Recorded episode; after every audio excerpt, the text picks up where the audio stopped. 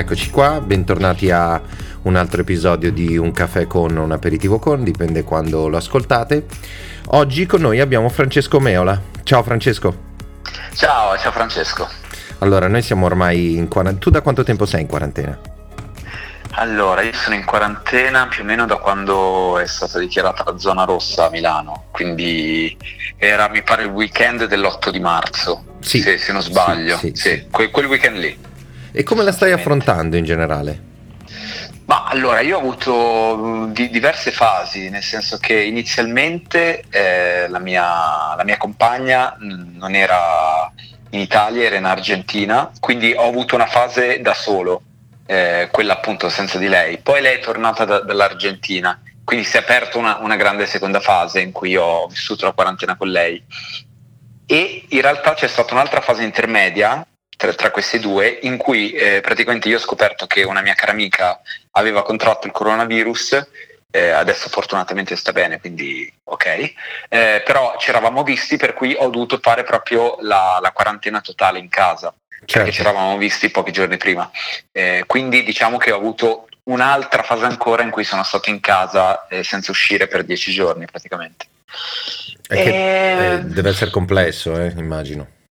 È complesso, devo dire che eh, in realtà questo periodo mi sta insegnando molto, eh, sto facendo un sacco di cose che appunto avevo rimandato, quindi devo dire che sto cercando di rendere virtuoso questo periodo.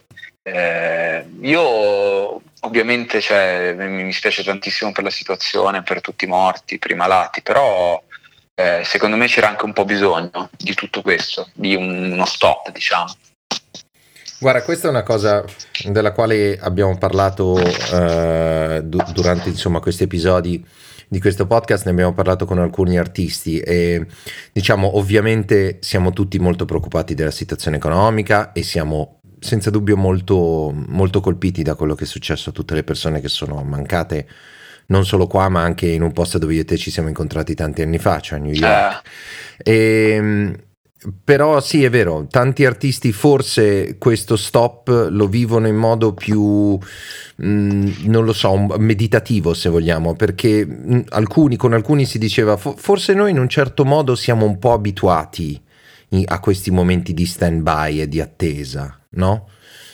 Non so come la vedi tu, però siamo un po' più non so, in America, come tu ben sai, si dice aspetti che il telefono suoni, no? che il telefono squilli, ah, che sì. qualcuno ti chiami. E forse siamo un po' più abituati e, e tendiamo a trovare un po' più la, la, profondità di questi momenti, senza nulla togliere a quelli che invece la mattina si devono mettere dieci strati di, di vestiti e andare in corsia ad aiutare persone che stanno male, che indubbiamente è un, è un lavoro incredibile che loro stanno facendo, quindi non voglio sminuire, però hai ragione, in effetti anche io mi trovo alle volte a fare cose che ho messo da parte per tanto tempo e adesso ho il tempo di fare, no? Sì, cioè secondo me questa, questo periodo può essere un momento di, di grande confronto per, per, tutti noi. Parlavo pochi, pochi, giorni fa con uno psicologo mio amico che eh, mi parlava appunto dei bambini eh, un po' della differenza tra introversi ed estroversi, diceva che eh, questo periodo per i bambini può essere sia molto positivo, soprattutto per quelli magari estroversi che hanno modo di invece eh, guardarsi più dentro, quindi scoprire delle cose che, eh, che solitamente non, eh, di, diciamo non manifestano, però può anche essere un po' negativo per quelli mol- molto introversi che invece eh, potenzialmente potrebbero chiudersi ancora di più, no? potrebbero rintanarsi in paranoie e altri complessi. Quindi secondo me questo, questo discorso sui bambini io lo, lo, trovo anche molto azzeccato per quanto riguarda gli adulti, cioè eh, ci sono molti amici che se la stanno vivendo bene, altri che invece non vedono, lo, non vedono l'ora di uscire. Secondo me dipende anche rispetto a, a te come, come, vivi la tua vita. Infatti, secondo me, questo periodo è un grande esame di coscienza per tutta l'umanità. Questo senza eh, dubbio, sono pienamente d'accordo con te.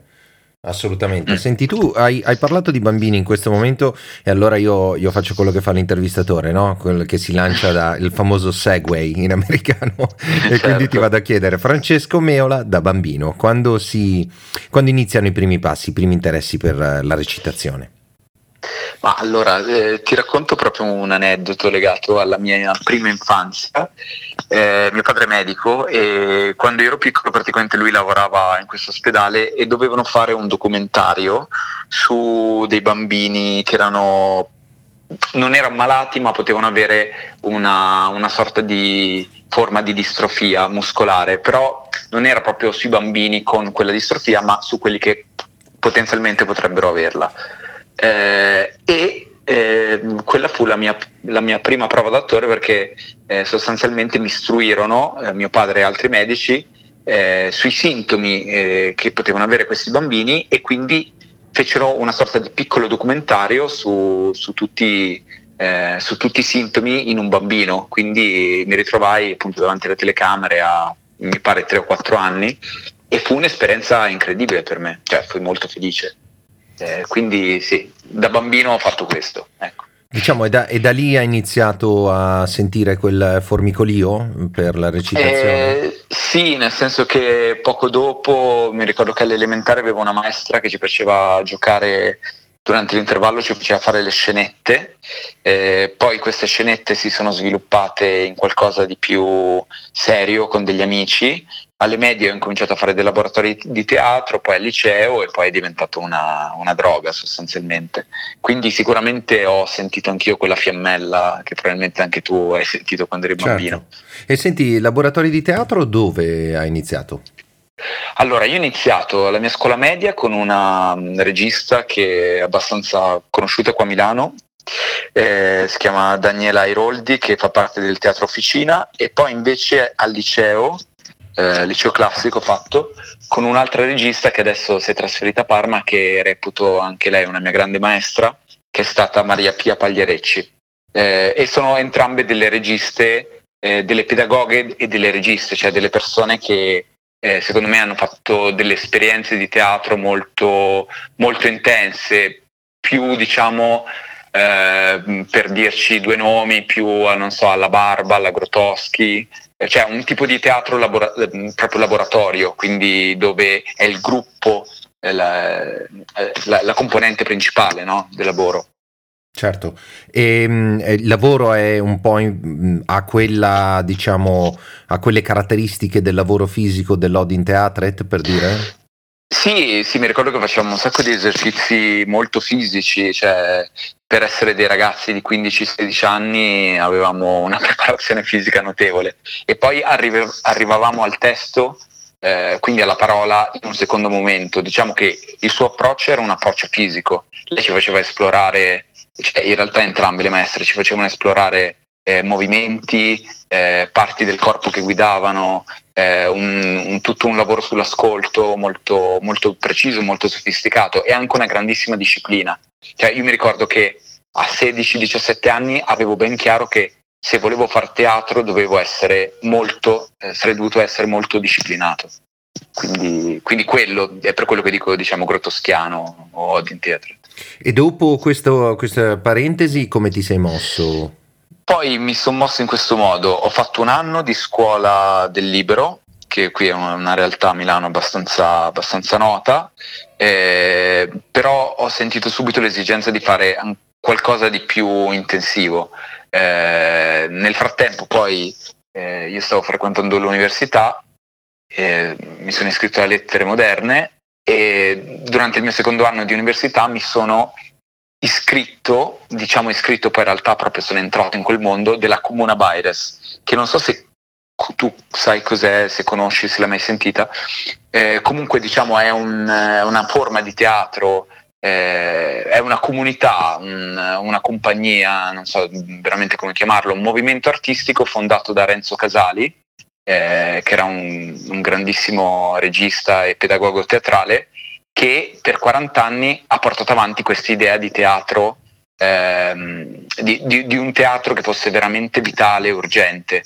Eh, quindi diciamo a 19 anni mi sono trovato in mezzo a questa comunità di persone totalmente folli, folli in senso positivo, eh, che volevano fare un tipo di teatro vitale, urgente, quindi eh, si mischiavano tanti esercizi diversi, un po' Meissner, un po' eh, Stanislavski, un po' Meyerhold, eh, ora scusa, dico dei nomi un po' da, diciamo, da addetti ai lavori, ma eh, per farti capire c'era tanto lavoro fisico, ma anche lavoro sulla parola e un grande lavoro di azione e reazione con, con, con l'altro attore, con, con l'altra attrice.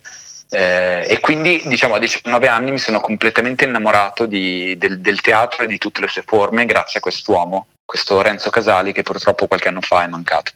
Devo dire che hai avuto, adesso ascoltandoti eh, tra la Comuna Baires e l'Odin Theatret, eh, indubbiamente passando da un background come quello di Barba a quello di Casali, è molto interessante perché um, anch'io ho avuto una formazione un po' così variegata e devo dire che sentirti parlare di disciplina a 16 anni secondo me è una, è una cosa molto importante anche per eh, questo podcast spesso mh, cioè, i feedback che, che, ho ovviamente che va spesso agli addetti ai lavori quindi non ti preoccupare okay. snoccioliamo spesso queste nozioni però è interessante parlare di disciplina eh, quanto è importante la disciplina nella crescita di un giovane attore secondo te? Beh, secondo me è enorme l'importanza della disciplina perché perché ti dà, ti dà tutto un set di regole ehm, che quando fai l'attore è, è, molto importante avere, almeno all'inizio. Eh, appunto c'è il famoso motto prendi l'arte e poi mettila da parte, secondo me è vero, eh, è vero questo per quanto riguarda il teatro, nel senso che la tecnica, la disciplina, le regole sono fondamentali perché magari abbiamo oh, un istinto eh, a mm, spettacolarizzare, a performare, a, te- a teatralizzare tutto. Però poi, secondo me, quando si incomincia a entrare in un'ottica più teatrale, capisci proprio che il teatro è un gioco e quindi ci sono delle regole ben precise da seguire. Ed è proprio grazie a queste regole che eh, gli attori e le attrici possono, possono dialogare tra di loro e possono giocare, no? come nel calcio, che eh, la palla non, non, la puoi toccare con le mani se non sei un portiere. Ecco, nel teatro ci sono delle regole ferree, secondo me, eh, che sono le regole del, diciamo del palco, eh, che de- devono essere imparate e rispettate. Poi nel momento in cui le, le, scopri e le conosci e le mastichi bene, poi te le puoi, dis- le, le puoi disimparare e puoi improvvisare, no? come nel jazz. Però all'inizio jazz. è fondamentale. È un'ottima analogia. Senti, dopo aver ehm, diciamo, assorbito queste nozioni teatrali molto variegate in vari posti che immagino ti abbiano formato profondamente, dove hai mosso i tuoi primi passi a livello professionistico? Allora, a livello professionistico io ho incominciato subito con una compagnia eh, di teatro ragazzi eh, grazie alla regista del mio laboratorio, diciamo, de- del liceo, Maria Pia Paglierecci. Questa compagnia si chiamava Compagnia Picciola e facevamo spettacoli per ragazzi. Io mi ricordo che ero proprio l'attore più giovane e mi facevano fare i ruoli proprio del bambino, del ragazzino, per esempio il libro della giungla, ho fatto Mowgli eh, o altri spettacoli così, Huckleberry Finn, facevo sempre il ragazzino. Ehm, e facevamo spettacoli a San Fedele, al centro culturale San Fedele che è proprio di fianco a Palazzo Marino in centro a Milano. E poi in realtà dopo, eh, dopo la Comuna Baires in quell'anno io praticamente non ho dato esami all'università, quindi giustamente i miei genitori erano un po' arrabbiati eh, e io ho deciso di finire l'università e poi di, di fare teatro sul serio. Quando ero piccolo mh, mm, ero abbastanza contro le accademie, eh, poi in realtà a 20, 21 anni, 22 mi sono ricreduto e ho capito che in realtà l'accademia è un, è un posto meraviglioso dove poter eh, fare in maniera intensiva quello che, eh, che, fai di solito nei corsi di teatro eh, per, per, amatori.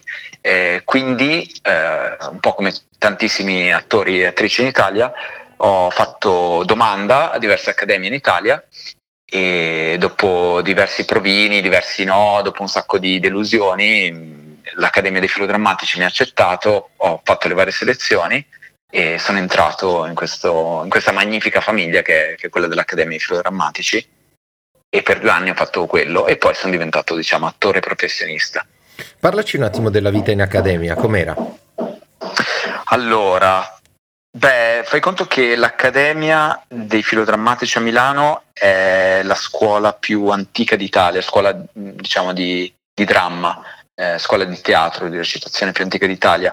Quindi inizialmente io ero un po' spaventato perché mi sembrava che ci fosse eh, che la scuola fosse troppo legata alla tradizione. Eh, invece il mio percorso precedente era molto più sulla contemporaneità, su un tipo di teatro più, diciamo, d'avanguardia, no? Eh, quindi ero contento che mi avessero preso, ma ero anche un po' spaventato. Poi in realtà ho scoperto che entrambe le cose, quindi sia la tradizione che l'innovazione, eh, erano due correnti parallele in quella scuola, quindi c'erano sia maestri eh, di, di, grande esperienza in accademia, sia magari maestri un po' più giovani che portavano avanti invece tutto questo percorso di innovazione. Eh, quindi con dei metodi più nuovi, un tipo di lavoro magari più, eh, io dico, diciamo, di recitazione cinematografica, anche se poi non abbiamo mai fatto niente davanti alla camera, però diciamo un tipo di recitazione più asciutta, no? più britannica. E, ehm, e quindi in realtà appunto da un punto di vista di insegnamento mi sono trovato benissimo. Ho avuto dei maestri fantastici e, e poi mi sono trovato benissimo pure con i miei compagni. Eh, infatti praticamente dopo due anni abbiamo deciso di fondare una compagnia tutti insieme, cioè in realtà non tutti insieme, scusa, eh, tutti, tutti, i ragazzi hanno deciso di fondare la compagnia e, e quindi da lì siamo, siamo, andati avanti abbiamo fondato eh, questa compagnia che si chiama Oyes, che è nata proprio in accademia, con anche altri tre ex allievi sempre dell'accademia. E da allora niente, eh, la compagnia ha fatto un sacco di spettacoli, abbiamo vinto anche vari premi, quindi devo dire che è stato assolutamente un periodo bellissimo della mia vita. Senti, facciamo un piccolo balzo in avanti. Eh, magari prima, anzi prima, guarda, ti dico una cosa, facciamo una cosa an- antecedente alla domanda che ti stavo per fare. Uh. Alcuni dei ragazzi che, che, con i quali lavoro, diciamo, regolarmente a livello di docenza con uh, giovani attori, si chiedono un po', ovviamente come te, uh, al momento in cui avevi 21-22 anni, si chiedono come iniziare un percorso in accademia, no? Eh, anche loro vogliono appunto fare le audizioni, fare i provini perché non ci descrivi quasi quasi un po' qual è stata la tua esperienza di una giornata in accademia, giusto per fargli capire più o meno cosa gli, gli aspetta se dovessero essere, entrare in un bellissimo posto come i filodrammatici? Allora, beh, innanzitutto gli direi eh, scordatevi di avere una vita sociale per, eh, per 2-3 anni. Cioè, questa è, è, è primo, la prima nota d'allarme che, che mi sentirei di dire. Eh, però ovviamente cioè, tu rinunci all'aspetto sociale, ma in realtà ti immergi in un mondo meraviglioso. Quindi eh, per 8 barra 10 barra 12 ore al giorno tu fai, che ne so, eh, inizi con un corso di danza. E in realtà noi in accademia avevamo diciamo, un corso di teatro danza di, che durava un'ora, due ore, in cui fai tutto un percorso di consapevolezza fisica, eh, rilassamento, yoga, eh, insomma vai a fare tutto un percorso per rilasciare le tensioni. Poi magari eh, dopo questo percorso fai altre due ore di movimento un po' più tecnico, un po' più sulla recitazione, quindi eh, che ne so, un lavoro sugli impulsi, azione e reazione, eh, oppure mh, mm, un lavoro sulle scene, no? però sempre partendo da un punto di vista fisico di movimento, quindi come, eh, so, come creare un personaggio, da che parte del corpo è guidato il personaggio, eh, oppure so, tutto un lavoro sul, sui gesti, sul gesto emotivo. Eh, cose appunto ovviamente un po' tecniche che però durante l'accademia eh, vai ad affrontare, no? perché in accademia si affrontano anche i dettagli della recitazione. Poi una pausa, in cui in realtà molto spesso si provava, si provavano le scene, e poi eh, magari avevi, non so, canto, eh, quindi ognuno di noi ha dovuto portare delle canzoni, preparare delle canzoni, e poi dizione, in cui quindi si facevano dei testi, si affrontavano testi di qualsiasi tipo, da lirici greci a eh, che ne so, i grandi romanzi dell'Ottocento, del Novecento, oppure poesie, eh, oppure anche, non so, Shakespeare. Eh, questo sempre da un punto di vista di dizione, ma eh, anche di interpretazione. Noi avevamo un maestro che insegna tuttora, che si chiama Massimo Loreto, che era diciamo un grandissimo dicitore, un grandissimo attore di, di, di parola. E, e, poi magari avevamo, non so, le ultime due ore facevamo ancora recitazione eh, oppure non so, concludevamo con un'altra materia, che ne so, storia del teatro. Poi ovviamente tu, diciamo, tutte le, le, giornate erano strutturate in modo tale che ci fosse una parte fisica e una parte invece sul testo e sulla parola. Eh, da questo punto di vista, secondo me, le accademie sono molto sono mm, dei, dei luoghi meravigliosi dove, dove poter eh, diventare attori a tutto tondo, no? 360 gradi. E poi ovviamente c'è tutto l'aspetto di relazione con i compagni che è fondamentale, eh, perché ovviamente in accademia, eh, quando sei in accademia capisci proprio che la relazione coi, col partner è la cosa principale del teatro, secondo me. Senti, tu prima hai parlato di, eh, hai fatto un'analogia tra il teatro e il calcio, no? Eh, sì. Appunto, dicendo oh, ci sono delle regole. Allora, eh, eh, facciamo un, un, volo pindarico, portiamo quell'analogia a un livello ancora più metaforico, diciamo, e te la butto lì, ti faccio una domanda un po', un po' più difficile. Ti dico, i calciatori hanno una partita che li ha segnati, hanno una partita che si ricorderanno sempre. Tu hai uno spettacolo che ti ha segnato? Sì, assolutamente. Eh, ne ho diversi, eh, ne ho diversi, ho diversi spettacoli nel cuore. Eh, po- è difficile dirne solamente uno. Se, se vuoi te ne dico Ma un paio. un paio, anche i calciatori hanno più di una partita. ok, perfetto. Beh, sicuramente il primo spettacolo che ho fatto da professionista, diciamo di teatro un po' più impegnato, è stato ehm, Terra Santa è stato uno spettacolo che ho fatto nel 2010, quindi praticamente appena uscito dall'Accademia, ehm, con la regia di Corrado Accordino ed è stato uno spettacolo fatto al Teatro dei Filodrammatici. Eh, quindi per me è stata una cosa incredibile, cioè recitare proprio nel teatro della mia accademia. Un, tra l'altro è un teatro che io adoro in centro, è bellissimo. E, e, quello fu un po' un atto di fiducia, cioè nel, nel senso che il regista eh, ha, voluto, ha, voluto, me eh, per, un, per, un, ruolo secondo me eh, molto, molto giusto per me, diciamo c'erano tutte le mie corde perché di solito mi fanno fare o l'innamorato o il folle. Io ho, ho queste che due poi alla fine è la stessa cosa, no? Eh, alla fine è la esatto. stessa roba.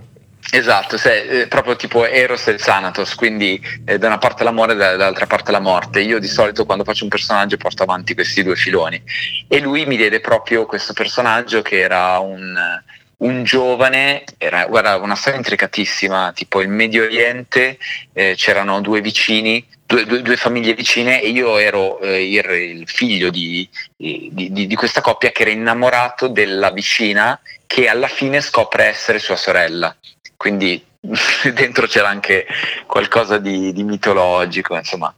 E alla fine io eh, morivo per mano di mio padre, cioè eh, perché, mio, perché praticamente io uccidevo un, poliz- un, sì, un poliziotto eh, nemico e quindi mio padre mh, mm, decideva di, di uccidermi durante una partita, alla fine di una partita di poker. Quindi era una cosa, cioè per cui tipo in 20 minuti avevo quattro scene, ma erano delle scene fortissime. Eh, tipo nella prima scena eh, uccidevo il soldato, nella seconda scena ci provavo con mia sorella e le puntavo una pistola alla tempia e nella terza scena mio padre mi uccideva. Cioè, cioè una, una, tipo 20 minuti proprio hardcore. Roba che finito lo spettacolo, l'Amleto sembrava una, esatto. una roba da fare di domenica pomeriggio in pigiama. Sì, eh. esatto, bravissimo, bravissimo. Però insomma farlo a 25 anni con tutta quell'energia di chi ha, di chi ha quell'età per me era, era incredibile. Poi eh, in contemporanea stavo provando un altro spettacolo che è rimasto nel mio cuore che si chiama Incendi eh, e facevo le prove di pomeriggio, diciamo mattina e pomeriggio e poi la sera andavo in scena con, con quello spettacolo eh, e anche Incendi è tipo una specie di tragedia contemporanea sul Libano, cioè un'altra cosa pesissima, però fondamentale nella mia carriera di attore. E quello invece l'ho fatto il teatro I con Renzo Martinelli. E poi come ultimo aneddoto ti dico, eh, Io non sono un gabbiano, che è stato uno spettacolo che ho fatto con la mia compagnia, che si chiama Oyes, che è una riscrittura del Gabbiano di Chekhov una riscrittura che parte da, diciamo, da un punto completamente diverso rispetto al Gabbiano, cioè se nel Gabbiano Arcadina è appunto questa mamma presente, grande attrice, Eh, il nostro gabbiano invece che si chiama Io non sono un gabbiano inizia con il funerale di Arcadina. Eh, quindi ovviamente il punto di partenza è completamente spostato. In questo spettacolo io faccio Costia e, e anche Costia ovviamente è un personaggio pazzesco, appunto giustamente tu prima hai detto Amleto, eh, Chekhov si è ispirato tantissimo all'Amleto per scrivere il Gabbiano, eh, quindi anche quello è stato un ruolo che inizialmente ho diciamo odiato perché mi faceva toccare delle corde abbastanza dolorose perché c'è tutto, tutto, il rapporto con la madre, il rapporto con Nina, quindi con l'altro sesso, il, il, tutto il tema dell'abbandono, eh, il rifiuto. Eh, e, poi, e poi alla fine, insomma, ci abbiamo lavorato talmente tanto che alla fine l'ho assolutamente amato. È un ruolo a cui sono legatissimo. Eh, quindi adoro, adoro assolutamente, io non sono un gabbiano. E, e tra l'altro, ah, scusami, sì, scusami, no, no, se prego, posso prego. dire una cosa, io non sono un gabbiano, è l'ultimo spettacolo che ho fatto prima del, del lockdown. Cioè l'abbiamo recitato adesso a Rovereto a, a fine febbraio. Tu tra l'altro, se non sbaglio, perché io ho visto appunto queste, questa, sul tuo, sui tuoi profili social che appunto stavi facendo questo lavoro, ma poco, poco, prima, se non sbaglio, tu hai fatto anche un lavoro molto interessante, molto particolare eh, al Parenti. Sì. Giusto? È una, una, cosa molto, un'idea originale, eh, onestamente, molto interessante. Ce ne vuoi parlare un po'? Eh, per i parenti intendi? Perché io ho fatto un paio di lavori a parenti, eh, Talking Objects, quello per il Salone del Mobile forse. Sì, esatto, esatto. Ok, sì, sì, perfetto. Sì, quello fu un esperimento bellissimo con la regia di mm, Fabio Kerstic, che è un, un regista secondo me molto bravo, eh, un regista giovane. E sì, Fabio è una delle supervi- persone che abbiamo intervistato, che ho intervistato ah, in questo podcast. Okay. Però ah, lui vedi, non vedi. ce ne aveva parlato, abbiamo parlato di altre cose, quindi ero curioso di sentire il tuo punto di vista su questa Bene. esperienza? No, praticamente l'idea, l'idea, di partenza credo che l'abbia avuta mm, la direttrice dei parenti, Andrea Rusciamà, era quella di eh, creare un, un, distretto del parenti, chiamato poi appunto Parenti District, durante la settimana del mobile, che eh, come ben sai a Milano è fondamentale. Purtroppo quest'anno è saltata per via del, insomma, del coronavirus. Quindi eh, sostanzialmente io, eh, Claudia Gambino, Federico Manfredi e i Du eh, più anche una ballerina che adesso mi sfug- di cui mi sfugge il nome, mi dispiace, eh, però eh, sostanzialmente noi davamo ehm, vita a dei personaggi ispirati a degli oggetti di design, soprattutto oggetti italiani, quindi non so, sedie, tavolini, la molla, il posacenere, l'interruttore. Eh, e la, la, cosa bella è che noi avevamo dei momenti in cui portavamo in giro il pubblico eh, per tutto il parenti, ma anche fuori dal parenti, eh, e noi eh, interpretavamo questi personaggi, quindi ad esempio io facevo l'interruttore, avevo attorno al collo un interruttore e gli altri personaggi continuavo a parlare in maniera proprio vorticosa gli altri personaggi quando volevano schiacciavano l'interruttore io mi spegnevo e cadevo a terra. Così proprio on off. ok. E, e, poi invece quando mi volevano riattivare perché un po' avevano pietà di me, mi schiacciavano on e io subito ricominciavo a parlare a macchinetta affinché dopo un, un minuto mi spegnevano di nuovo. Quindi eh, ogni personaggio, eh, abbi- abbiamo trovato per ogni personaggio una particolarità ed è stata un'esperienza bellissima, cioè perché è stato un modo per... Eh, eh, unire il teatro con il design, in più il pubblico eh, veniva condotto attraverso tutte le sale del Parenti, il Parenti è un luogo stupendo, molto labirintico, eh, quindi proprio il pubblico eh, viveva e vedeva tutte le, diciamo, le, le quinte retroscena del, del teatro, per cui secondo me era, eh, è stato un percorso molto bello, un, un'idea bellissima della Sciamà. Eh, sì, è stata una bellissima esperienza, credo, che, credo di averla fatta esattamente un anno fa. Un anno fa, eh, sì, se non sbaglio, mi sembrava di averlo visto un anno fa eh, questa cosa, appunto, sì, proprio per il, sa- il Salone del Mobile. Eh, tra l'altro, noi abbiamo uno degli episodi che, che, ho registrato, e l'ho registrato con Lara, con la quale, Lara Franceschetti, ah, con la quale tu hai certo, lavorato, Lara. giusto? Certo. Ah, voi sì, avete fatto lei... un'esperienza insieme al Parenti, no? Esatto, con lei abbiamo, abbiamo creato un, uno spettacolo, un altro spettacolo del cuore che purtroppo insomma non, non, ho citato prima perché ne potevo citare solamente pochi, però sicuramente lei è un'altra regista meravigliosa con cui ho avuto il piacere di lavorare. Eh, lei ha, ha, tirato su questo spettacolo proprio con le sue forze, si chiama Acciaio Liquido, eh, un testo scritto eh, da lei con la collaborazione di eh, Marco Oddio, in questo momento mi sfugge il no, no, tra l'altro è divertente. Una delle ragioni per le quali ho tirato in ballo questo, questo, spettacolo è perché uno degli episodi antecedenti al tuo, nella prima stagione di questo podcast, era, appunto, era appunto con Marco Di Stefano, che, che Marco Di Stefano, esatto, grande, che è l'autore grande. di Acciaio Liquido. E, e, quindi insomma volevo tracciare questo parallelo perché Lara e Marco hanno lavorato, hanno molto voluto questo spettacolo, no? quindi volevo il tuo punto di vista da attore, diciamo. Certo, sì, sì, sì, no, infatti scusa, mi, mi, mi scuso no, subito con Marco, con Marco Di Stefano che in questo momento mi, mi sono scordato il suo cognome. Comunque, eh, io sono stato felicissimo di aver preso parte a questo spettacolo. Uno spettacolo di cuore, uno spettacolo eh, che fino in fondo non abbiamo voluto eh, definirlo di teatro civile. Eh, perché in realtà mh, quando poi parli di teatro civile secondo me vai a chiudere un po' le, eh, vai a definire troppo, invece quello era uno spettacolo molto universale, uno spettacolo per tutti che, che divertiva, che emozionava. Sostanzialmente, vabbè, eh, l'avrai sentito, no? era mm, uno spettacolo ricamato sulla, su quella tragica notte di dicembre di qualche anno, di qualche anno fa, quando mh, mm, ci fu un incendio enorme in questa acciaieria a Torino e morirono diversi operai, no? Eh, e noi sostanzialmente facevamo sia la parte dei manager, eh, quindi manager che dovevano decidere di portare avanti eh, l'azienda nonostante tutti i pericoli, tutti i rischi, nonostante il fatto che eh, diciamo, la sede centrale avesse deciso di chiudere l'azienda, però loro hanno deciso di portarla avanti no? nonostante tutto.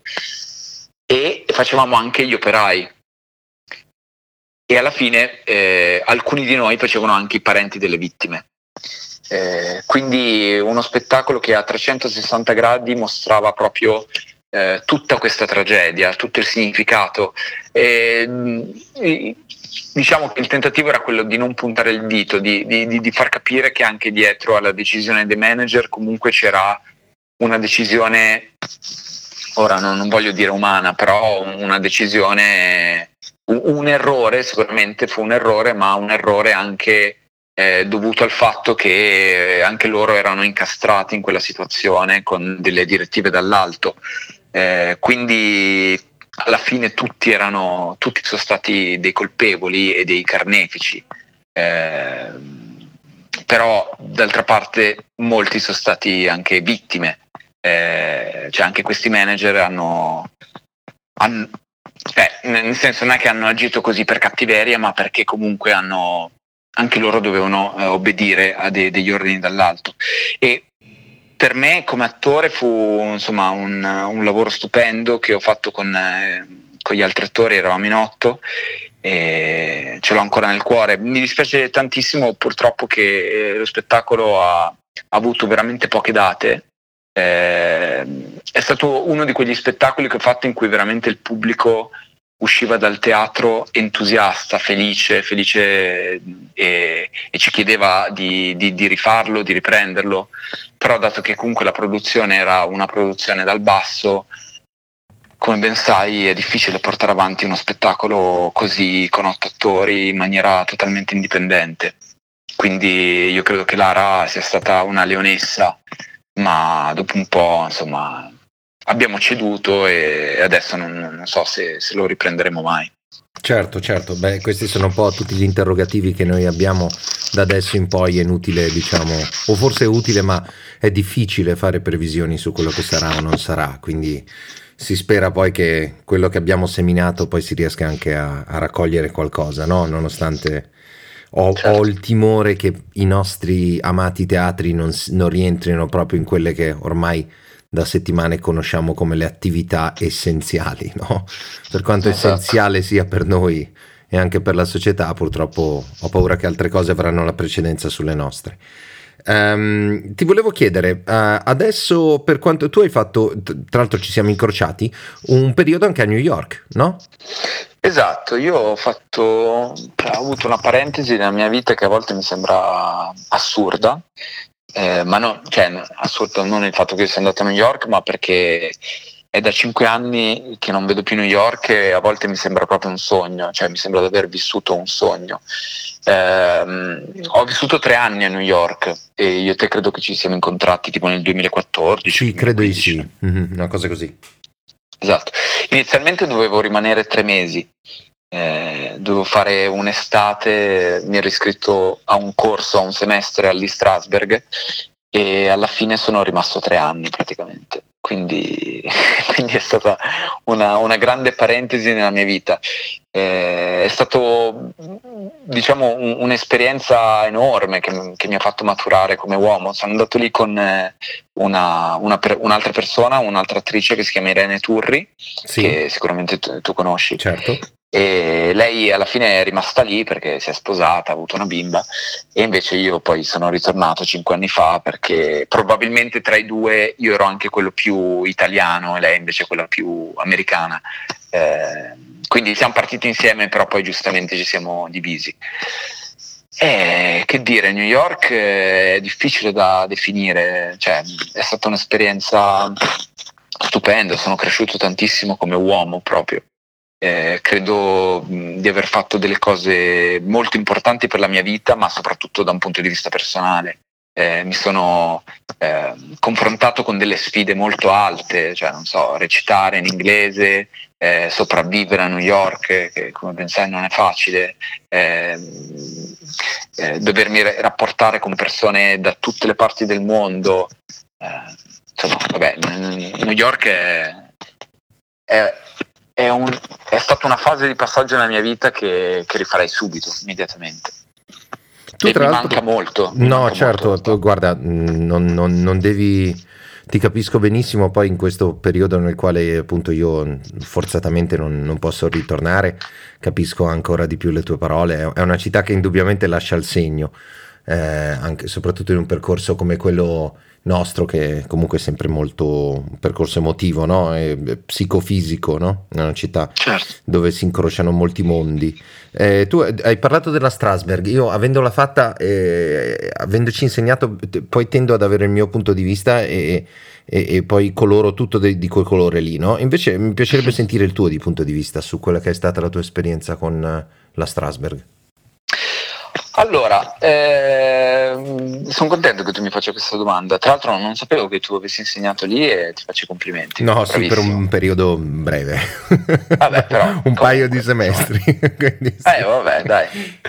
No, allora, eh, io credo che eh, la Strasberg abbia un sacco di potenzialità, sia una, una scuola con dei maestri pazzeschi, veramente dei, dei grandissimi professionisti. Eh, il problema Mm, che io un po' ho subito è il fatto che eh, non c'è un non c'è un test d'ammissione, cioè nel senso che eh, secondo me puoi, puoi accedervi se hai soldi, cioè se hai paghi. E, è vero che c'è questo, diciamo, questa sorta di telefonata, di chiacchiera eh, iniziale che ti fanno da, eh, dalla distanza, però non so se mi, mi sembra che, che, questo sia per tutti i semestri, ma per il semestre che ho fatto io, che era quello estivo, in cui probabilmente ci sono anche più, più stranieri, io ho dovuto se, semplicemente sostenere una telefonata per far capire che potevo parlare in inglese. Mi hanno chiesto un curriculum, però poi a scuola mi sono ritrovato con un sacco di persone che non sapevano niente di teatro, eh, che va benissimo, però mm, io spesso ho trovato un po' di difficoltà nelle classi perché c'erano diciamo delle persone molto molto navigate e invece delle persone che erano proprio le prime armi, quindi spesso ti ritrovavi a fare delle scene con, eh, con degli attori e delle attrici eh, molto deboli, quindi sostanzialmente facendo le scene eh, quasi a me veniva da fare da insegnante a loro e, e, questo a me dopo un po' spiaceva, cioè va benissimo, però dato che comunque è una scuola eh, costosa, eh, fai conto che io poi ho fatto l'Accademia dei Filodrammatici che è una scuola gratuita, quindi per due anni io non ho dovuto mai pagare niente. Eh, pagare così tanti soldi per lo Strasberg e poi incominciare a, a fare delle scene in cui dovevo proprio spiegare delle cose che per me erano basilari ai miei partner, per me è stato un po', un po' difficile da accettare, diciamo. Poi in realtà ho fatto degli incontri stupendi, ho imparato delle cose che ancora adesso mi porto dietro. Eh, corso di recitazione davanti alla macchina cinematografica è stato, eh, alla, sì, alla, alla, camera è stato incredibile per me, eh, ma anche, non so, tu, tutti, tutti gli esercizi di rilassamento, eh, anche, non so, eh, mi, mi, ricordo bene il maestro di canto, mi ricordo i miei insegnanti di metodo, Strasberg. Eh, comunque a me è, è piaciuto tantissimo come, come, esperienza formativa. Adesso ti faccio una domanda che interessa solo a me, però vabbè, mi, mi scuseranno le persone che ascoltano. Chi era il tuo insegnante di canto? Era uh, ba, aspetta, ah, Bruce. Sì, esatto. Era Bruce Bomber, sì. sì Bruce Bombers. Lo esatto, salutiamo esatto. anche se Bruce in questo momento sicuramente non sta ascoltando, però Bruce è un, grande, è un grande, la passione che ci mette... È bello vedere insegnanti, docenti che hanno passione per quello che insegnano, è una cosa molto sì. bella secondo me. Senti, ti volevo dire, allora, mh, sì, tu, tu, hai parlato appunto di cose che, che ti porti dietro eh, da queste varie esperienze e poi hai parlato di disciplina hai parlato di urgenza. Se tu avessi la bacchetta magica, diciamo adesso cancelliamo per un attimo il lockdown, cancelliamo, lo so che sto chiedendo un grande, un grande lavoro di immaginazione, ma immaginiamo che si torni a fare teatro come sicuramente si farà a un certo punto. Cosa ti piacerebbe vedere di più nel teatro italiano?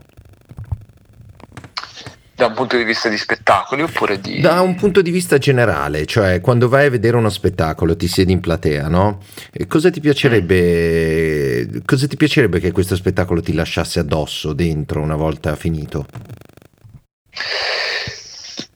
Eh, sicuramente mi viene da pensare a degli spettacoli che ho visto mh, mm, anche ultimamente che mi hanno emozionato molto.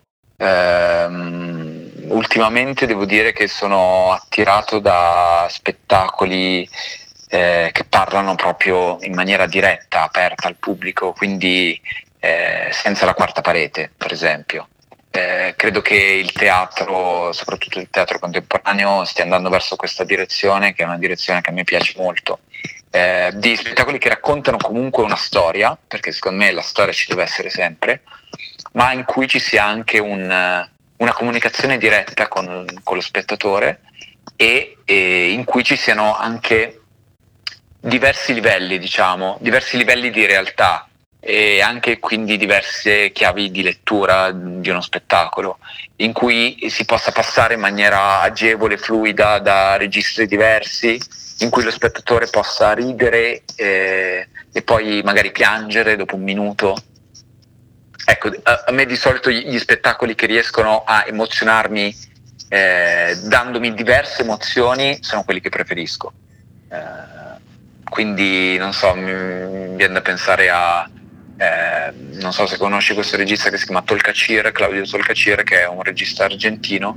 Anni fa ho visto un suo spettacolo al piccolo si chiamava La famiglia Coleman ed era esattamente uno spettacolo così, cioè uno spettacolo in cui gli attori eh, interagivano tra di loro ma parlavano anche un po' pubblico, eh, ridevi, piangevi, c'era una storia, c'erano dei personaggi a cui ti affezionavi e, e però alla fine cioè, non era solamente la storia a colpirti ma era anche come dirlo a parole bene, però erano anche i, i, i diversi livelli, eh, cioè c'era anche dietro un'operazione registica forte.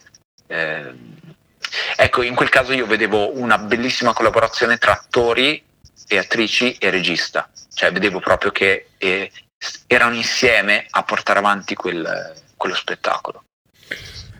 Questa, questa, è una cosa della quale tu hai parlato varie volte, io, io appunto voglio solo metterci un, un, punto esclamativo, cioè la collaborazione, no? hai parlato di squadra di calcio, hai parlato di parallelismo appunto col lavoro di squadra, i, la compagnia creata in accademia, eh, è, è bello pensare a un teatro quando il teatro tornerà e tornerà eh, un teatro collaborativo, un teatro che, che faccia ridere e piangere all'interno stesso, della stessa realtà. Quindi ti ringrazio di averlo descritto in questo modo. No, Senti, in conclusione faccio una domanda per la quale il 90% degli ospiti credo mi maledica subito dopo la, la chiusura dell'episodio, cioè siamo tutti in quarantena, siamo a casa spesso la sera ci facciamo una domanda, o almeno delle, alcune delle persone con le quali parlo, cioè ci consigli un libro da leggere e un film da vedere? Assolutamente sì. Oh, fantastico. Allora, un libro da leggere è un libro che ho letto ultimamente, proprio qualche, finito qualche giorno fa, un libro che eh, diciamo, accompagna la mia vita perché è stato uno dei primi libri eh, che ho visto leggere da mio fratello, ma in realtà dai miei due fratelli, io ho due fratelli più grandi, ed era un libro che mi ha sempre fatto paura, un libro di Stephen King che si chiama Carrie, Carrie mm-hmm. che è il primo, in realtà il primo romanzo di Stephen King eh, casualmente qualche, qualche, giorno fa stavo ascoltando un podcast di Michela Murgia eh, che si chiama Morgana, non, non so se conosci questo, sì. questo podcast che lei, che lei, fa, secondo me lei è molto brava ed è l'unico podcast ehm, dedicato a una figura maschile all'interno invece di un, tutta una serie di, di, di, figure femminili, da Angelina Jolie, eh, Nina Simone, insomma lei, lei tratta tantissime eh, figure femminili molto ribelli, molto forti, e poi c'era Stephen King, no? E eh, parlava appunto di questo primo romanzo, Carrie, eh, che è il romanzo diciamo, che l'ha consacrato, eh, non tanto a livello di critica, perché Stephen King diciamo, è stato poi eh, riabilitato solo negli ultimi anni, ma eh, soprattutto a livello di pubblico. Mi pare che già con quel romanzo aveva venduto oltre il milione di copie. E quindi ultimamente sono andato a rileggerlo e mi è piaciuto tantissimo. Quindi io vi consiglio uh, qualcosa di Stephen King, un autore che i miei fratelli leggevano quando io ero piccolo e forse proprio perché loro leggevano quei, quel, quel, tipo di libri io non li, ho, non li, ho, mai voluti leggere, invece li ho, li ho, scoperti durante questa quarantena. E adesso sto leggendo It, tra l'altro. Molto bello, molto bello, a me piace sì. molto. Senti, eh, film? E film, allora, eh, un, po più, un po' più... Vabbè, allora sì, quest'anno mh, mm, ho, ho, scoperto, cioè in realtà un po' lo conoscevo ma male, però ho scoperto John Cassavetes. Ah, certo. Eh, che è un regista meraviglioso, appunto anche lui gravitante eh, la, la, sfera di New York. Eh, ovviamente un regista di un bel po' di anni fa che però è stato fondamentale secondo me eh, e credo che sia un regista imprescindibile se uno è attore o attrice, perché il modo lui, lui, era anche attore, ma il modo in cui lui dirige, eh, in cui lui dirige gli attori e le attrici è incredibile, è veramente incredibile. Quindi vi consiglio di vedere assolutamente uno dei suoi film e vi consiglierei di iniziare da Opening Night eh, o La sera della prima in italiano.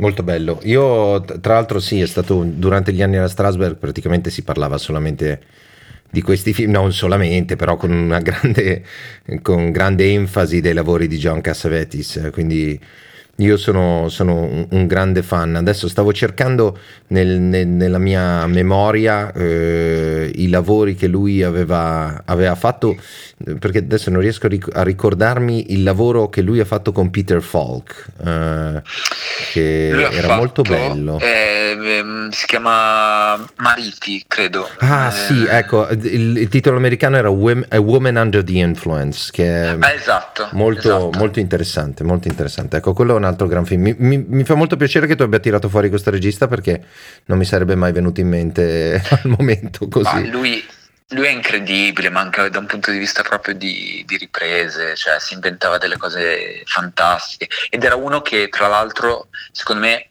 giocava tantissimo con la realtà. Eh, cioè, se, se, tu guardi proprio tutte le inquadrature, eh, lui, lui secondo me sfruttava tutto quello che c'era eh, in una stanza, in un luogo e eh, cioè, non so, ho in mente questo, eh, questa scena in cui praticamente i due attori, lui e lei entrano dentro un albergo e c'è questa porta che loro, che loro sbattono, la porta si apre e poi si richiude e loro poi camminano e vanno verso un'altra stanza. Ecco, secondo me in un film normale quella scena qualsiasi regista l'avrebbe tagliata. Però non so perché, cioè lui ha voluto tenere questa scena e, e praticamente la protagonista de, de, della scena è questa porta che si apre e poi si richiude. La classica porta d'albergo, no? di quelle un po', non so, non so come chiamarle, que, quelle porte che basta spingere, sono tutte di vetro e poi si richiudono. ecco, cioè, non so, il movimento della porta, il, la chiusura, l'effetto del, della luce sulla porta, l'effetto specchiante della porta, ecco, tutto era stupendo. Quindi lui era proprio un mago di, di, era un mago perché riusciva a sfruttare tutti questi piccoli dettagli della, della realtà. Assolutamente, assolutamente. John Cassavetis, andatevelo a cercare, eh, sicuramente qualche piattaforma tra Netflix, Infinity o quelle che trattano i film un po' più datati, tra virgolette, sicuramente trove, si troverà qualcosa da, da sì, vedere. Su, su, Prime ci sono Prime, fantastico. un po' di film su Amazon Prime, perfetto. Francesco, io ti ringrazio tantissimo per questa chiacchierata e magari ne faremo un'altra più avanti, speriamo di, di avere occasione di chiacchierare di nuovo. Molto volentieri, grazie Francesco a te di avermi coinvolto. Adesso eh, andrò a vedermi anche tutte le altre interviste, magari ci sono tanti, tanti, amici, tanti colleghi che conosco che hanno fatto le tue interviste, quindi sono contento insomma di, eh, di, di essere entrato anch'io in questo, in questo piccolo campionario di, di intervistati. On- onore tutto mio, Francesco. Grazie ancora. no, e poi spero Dimmi. veramente spero che tu possa ritornare presto a New York e, e insomma che, che, il teatro riapra il prima possibile. E chi, chi, chi, lo sa, magari ne faremo una da lì, eh? magari ti chiamerò direttamente da New York per fare un altro Sarebbe episodio. Bello. Assolutamente. Grazie Francesco, buona giornata. Grazie a te, ciao, ciao e ciao a tutti.